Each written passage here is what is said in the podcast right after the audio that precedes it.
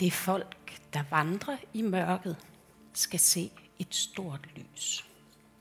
Lyset skinner for dem, der bor i mørkets land. Du gør jublen stærk, du gør glæden stor. De glæder sig for dit ansigt, som man glæder sig over høsten, som man jubler, når man deler byttet. For det tyngende å, stangen over deres skulder og slavefodens kæp brækker du, som på midjans dag. Hver støvle, der tramper i larmen, og kappen, der er sølet i blod, skal brændes og fortæres af ild. For et barn er født os, en søn er givet os, og herredømmet skal ligge på hans skuldre. Man skal kalde ham underfuld rådgiver, vældig Gud, evighedsfader, fredsfyrste. Stort er herredømmet, freden uden ophør over Davids trone og over hans rige, så han kan grundfæste det og understøtte det med ret og retfærdighed fra nu af og til evig tid.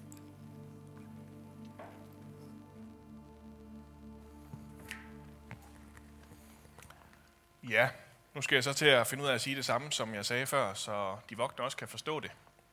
Og øh, derfor så har jeg været ved at læse op på noget biologi, og jeg glæder mig til, at de få, der kan det her, de griner af mig, når jeg siger de her fremmedord forkert lige om lidt.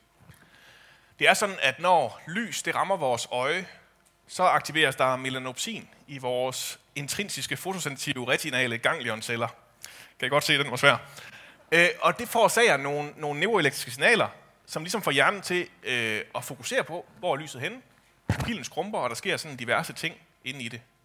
Så hvis jeg skulle sige det på almindelig menneskesprog, vi er simpelthen lysstyrede mennesker.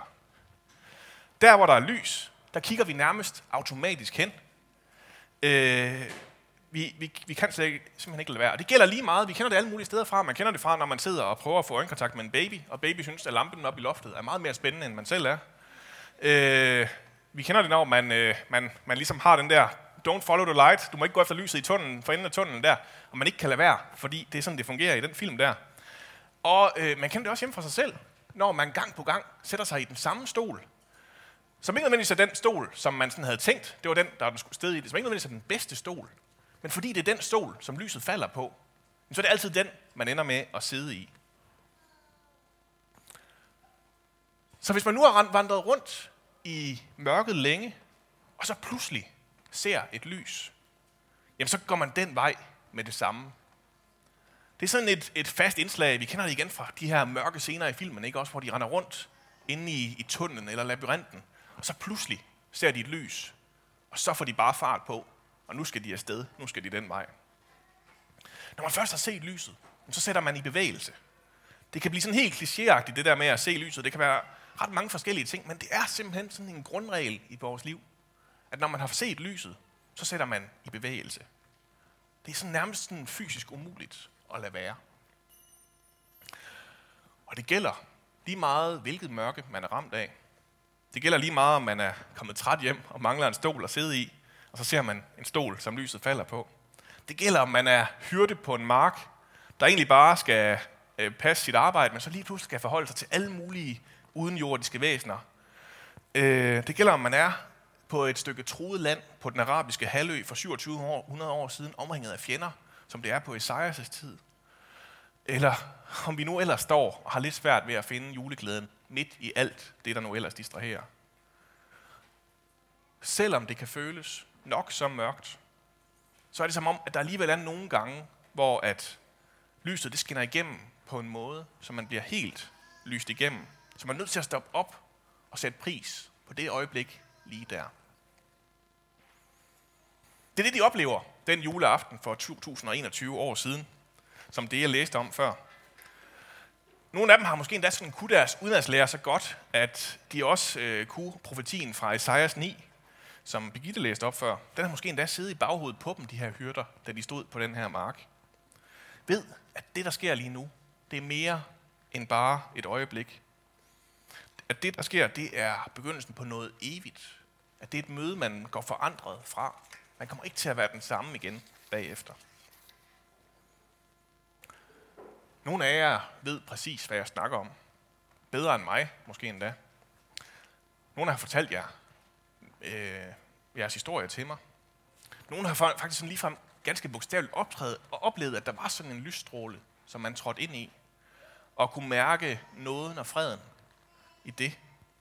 For nogle andre, så har det været sådan lidt mere sådan en indre proces, lidt mere en langsommelig proces. Men man har mødt en sandhed, et fællesskab, en erfaring, som man ikke kunne komme udenom.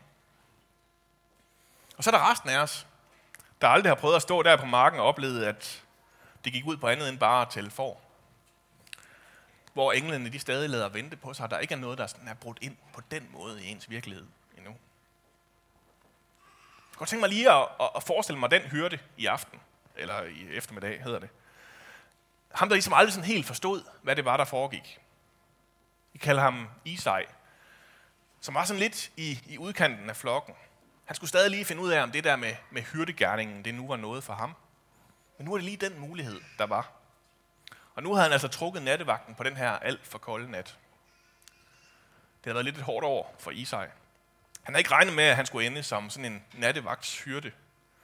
Men der havde simpelthen bare været nogle personlige kriser, der havde gjort, at det var den eneste mulighed, der var tilbage. Og det var den, hans bror havde efterladt ham, da han ikke var der mere. Nu kunne han overtage hans job i hyrdeselskabet. Det knep lidt for Isak med helt at forstå jargonen. Hyrdehumor, det er sådan ret, den er sådan ret latrinær. Og det hjalp ikke, at han stadig lige havde lært at aflæse, hvad der var, der skete, når foråret det stoppede op og fik det der udtryk i øjnene, vel? Men så, der om natten, så kom der pludselig en hvidklædt flok, som først bare fyldte ham med, med angst, og mest gav ham lyst til at tage benene på nakken. De sagde godt nok, at man godt kunne, kunne slappe af, men altså, det var som om, at, at kroppen ikke rigtig var overvist endnu.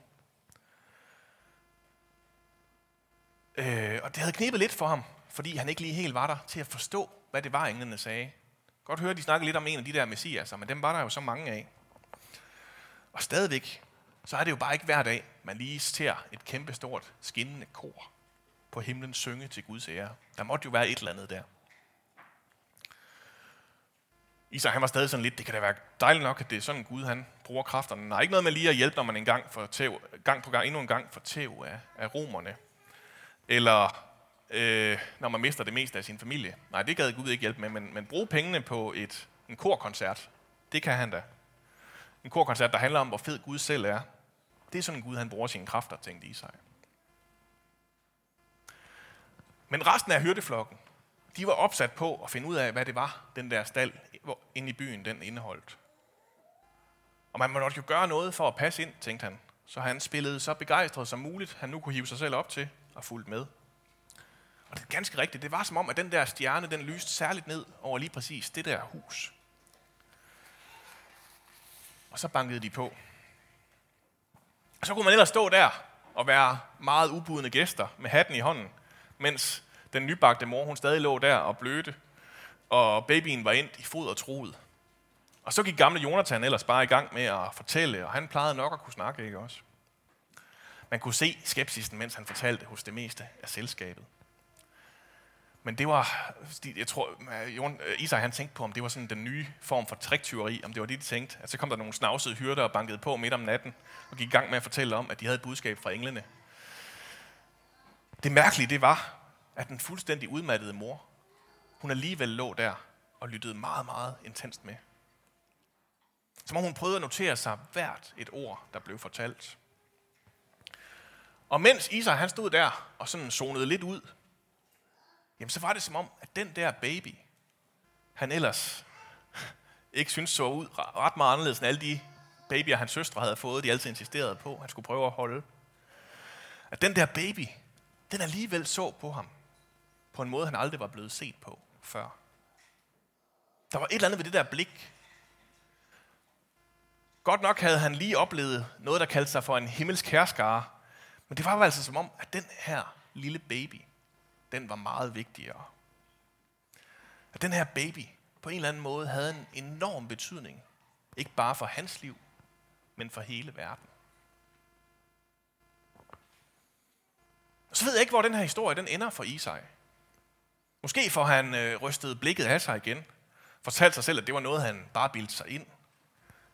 Måske begynder babyen at græde, og han bliver så rystet ud af den, eller der er en eller anden hyrde, der kommer til at give ham et skub. Og så er det her øjeblik forsvundet igen. Måske går der 30 år, før han kommer til at tænke på den gang i stallen i Bethlehem, da han på sine gamle dage hører om en ny messias, der går rundt i Israel igen nu. En, der virker til at være lidt mere ved end alle de andre messiaser, der har været. Som får ham til at overveje, om det der med fred på jorden, som han endnu havde til gode at opleve, om det måske var noget, der var derude et sted alligevel. Det kan også være, at han lige et øjeblik kommer til at kigge rundt på de andre hyrder, der tydeligvis er, er dybt berørt af det, der sker. Og i stedet for bare at skyde det hen, som om, at det er noget sentimentalitet, eller dem, der lige er, er, har lavet sig rive med, faktisk må vurdere, at der ligger noget ægte til grund for, hvad det er, de oplever lige nu. De blikke der, de kommer ikke af sig selv. Det kan også være, at han slet ikke kigger rundt. At han bare er så dybt øh, ramt af det her øjeblik, at han for et øjeblik glemmer tid og rum omkring ham. Og bare må falde på knæ og bebønder lige der, med meget større ord, end han troede, han selv havde til den her baby. Jeg ved det ikke. Men jeg ved, at der var andre med den aften, der var nødt til at løbe ud og dele ud og fortælle om det, de havde oplevet. At det her barn, det endte med at starte en verdensrevolution. Ikke den, man havde regnet med. Den, som man havde lært om i synagogen, når Esajas bog blev læst højt. Ham, der skulle tæve romerne og give en ny guldalder til Israel. Nej, visionen var meget, meget større end et lokalt politisk problem. Det var hvert eneste menneskehjerte, han ville nå. En af gangen. Ikke med vold eller tvang, eller med en genial marketingstrategi og en dygtig execution.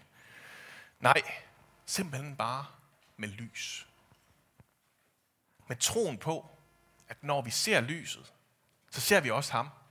Så bevæger vi os ud af vores mørke. Ud af alt det, der tynger os og holder os nede.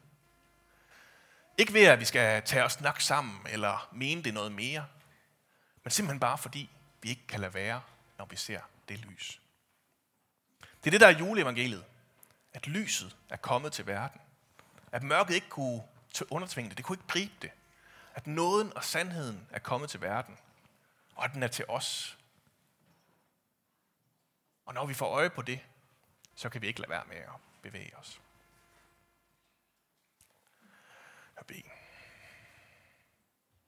Far, vi vandrer rundt her i mørket, i forvirringen og fortvivlelsen.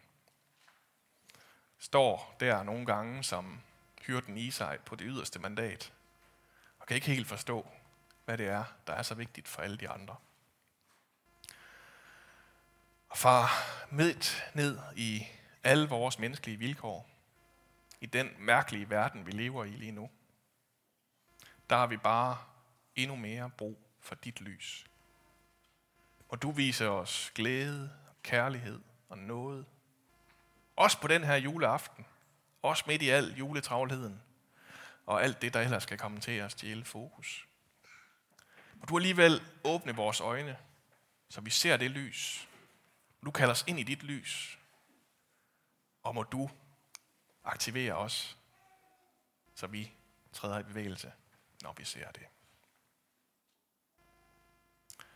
Kom med din juleglæde. Kom med din julefred.